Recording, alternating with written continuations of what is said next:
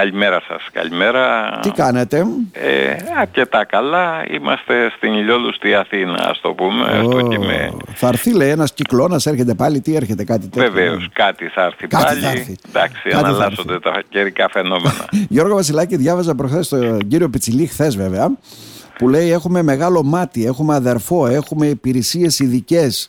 Ε, οι οποίες βέβαια παρακολουθούν στα social media. Αν ο Γιώργος Βασιλάκης τρώει σε ακριβό εστιατόριο αν κάνει γάμο και δεν δηλώνει αν αγοράζει καινούριο αυτοκίνητο αν ανανανά σας παρακολουθούμε κύριοι. Καλά Αν τα προ- κάνετε όλα αυτά αλλά θα πρέπει να δηλώνετε και αντίστοιχα εισοδήματα. Μπορεί να τους πιάσει έτσι. Βεβαίως, αν προβάλλεται, γιατί πολλές φορές ξέρετε, οι δαπάνες παράδειγμα διαφήμισης ε, μιας επιχείρησης σε σύγκριση με τα, ο- όχι με το τζίρο, αλλά με τα έσοδα, με τα καθαρά κέρδη, δεν έχουν συνάφεια. να Αυτό είναι το ένα κριτήριο. Το δεύτερο κριτήριο όμως πιο σημαντικό είναι ε, ο όγκος η προβολή, προβάλλεις τα αντικείμενα που, που πουλάς.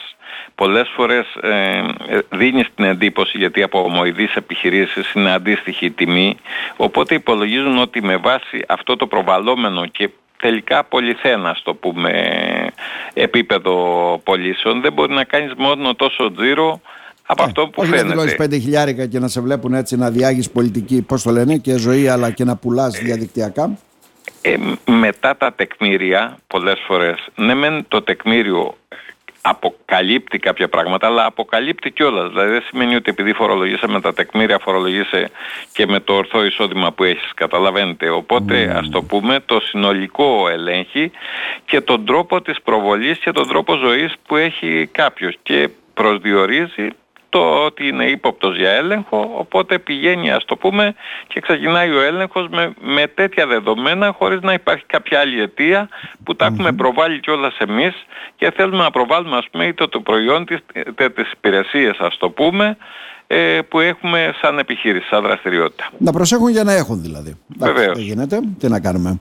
Τώρα, πάμε στα χρηστικά μας. Οι νέες εισφορές για μισθωτούς με μπλοκάκι και το νέο όριο για την απαλλαγή ασφαλίστρου.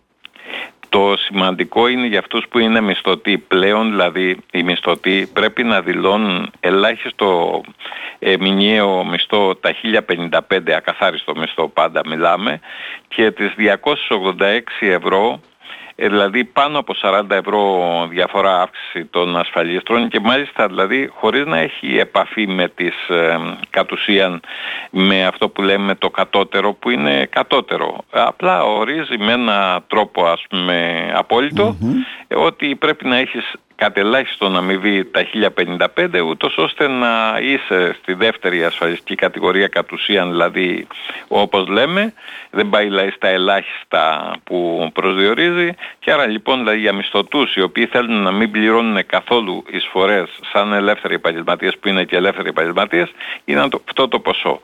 Στις άλλες περιπτώσεις είναι 3,5% η αύξηση και ξεπερνάει τα 230 ευρώ που ήταν πριν, ας το πούμε, το ελάχιστο, ε, τίνουμε προς τα 240 ευρώ κατ' ελάχιστο και ανεβαίνει βέβαια ανάλογα με τις έξι κατηγορίες. Μεγάλη προσοχή.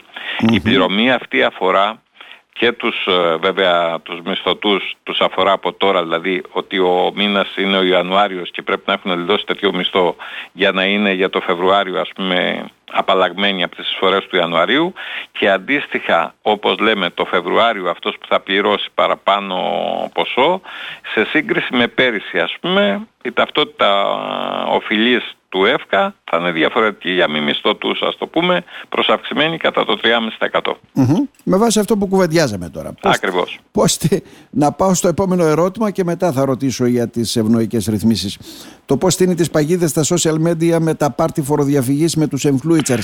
Εξετάζει το κράτος μόνο αυτούς οι οποίοι προβάλλονται με αυτόν τον τρόπο ή αυτό ισχύει ότι ο μηχανισμός αυτός του Υπουργείου ο μεγάλος αδερφός βλέπει τα πάντα για όλους Γιώργο Βασιλάκη εστιάζει σε πρόσωπα δηλαδή υπήρχε Όχι. ένας γάμος από εκεί ξεκινήσαν όλα για να καταλάβετε Μα Ναι. είδατε ένα γεγονός, δηλαδή μια διαφήμιση, μια προβολή, μια συνεργασία, πολλές φορές οδηγεί στο κατόφλι του ελέγχου και άλλες επιχειρήσεις και άλλους ανθρώπους. Ας πούμε παράδειγμα το δυστυχή τραγουδιστή ο οποίος δεν, τελικά δεν ελέγχεται γιατί όντως ήταν 20 λεπτά, 25 λεπτά η, η παρουσία του και μετά είχε δουλειά στο κέντρο. Δηλαδή δεν ήταν, ήταν κάτι σαν έκτακτο ας πούμε, σαν event ας πούμε mm. ελάχιστης διάρκειας Φτάνουμε τη φίρμα να μας πει πέντε τραγούδια να φύγει δηλαδή. Ακριβώς, δεν, είναι, δεν είναι δηλαδή ότι έκανε μια παρουσία και ήταν τρεις ώρες ε, στο γάμο και άρα λοιπόν είναι ας πούμε star, ήταν και star ας το πούμε σε μια δραστηριότητα. Καλά, τζάμπα δεν πήγε τώρα,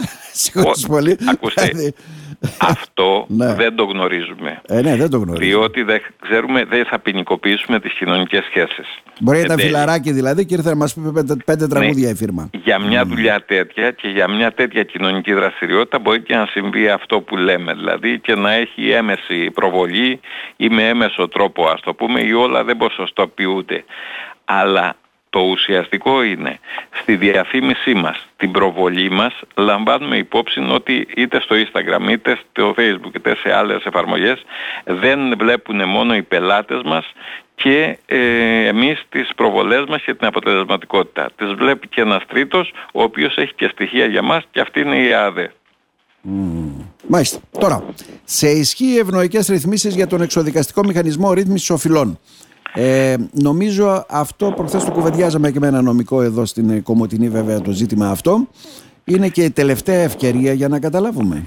Βεβαίως. Δηλαδή για να φανταστείτε ρυθμίστηκαν τώρα και ρυθμίζονται και πέρυσι ας πούμε ρυθμίστηκαν μεγάλα ποσά δηλαδή σε σύγκριση με παλιότερες εποχές και μάλιστα με 17 έτη για το δημόσιο, 18 έτη για τους τραπεζικούς φορείς και άλλους φορείς ας το πούμε άλλους πιστωτές αλλά στην πραγματικότητα αυτό που είναι το ενδιαφέρον είναι το επιτόκιο δηλαδή των ρυθμίσεων που ξεκινάει από το 3% ας πούμε για τους ασφαλιστικούς φορείς ε, είναι αυξημένο κατά 2,5% με το επιτόκιο Euribor, δηλαδή μπορεί να πλησιάζει το 5,5% για το δημόσιο και κάποια αντίστοιχα ε, ποσοστά ας το πούμε ναι, ναι. για τους τραπεζικούς φορείς και άλλους φορείς και άλλους πιστωτές.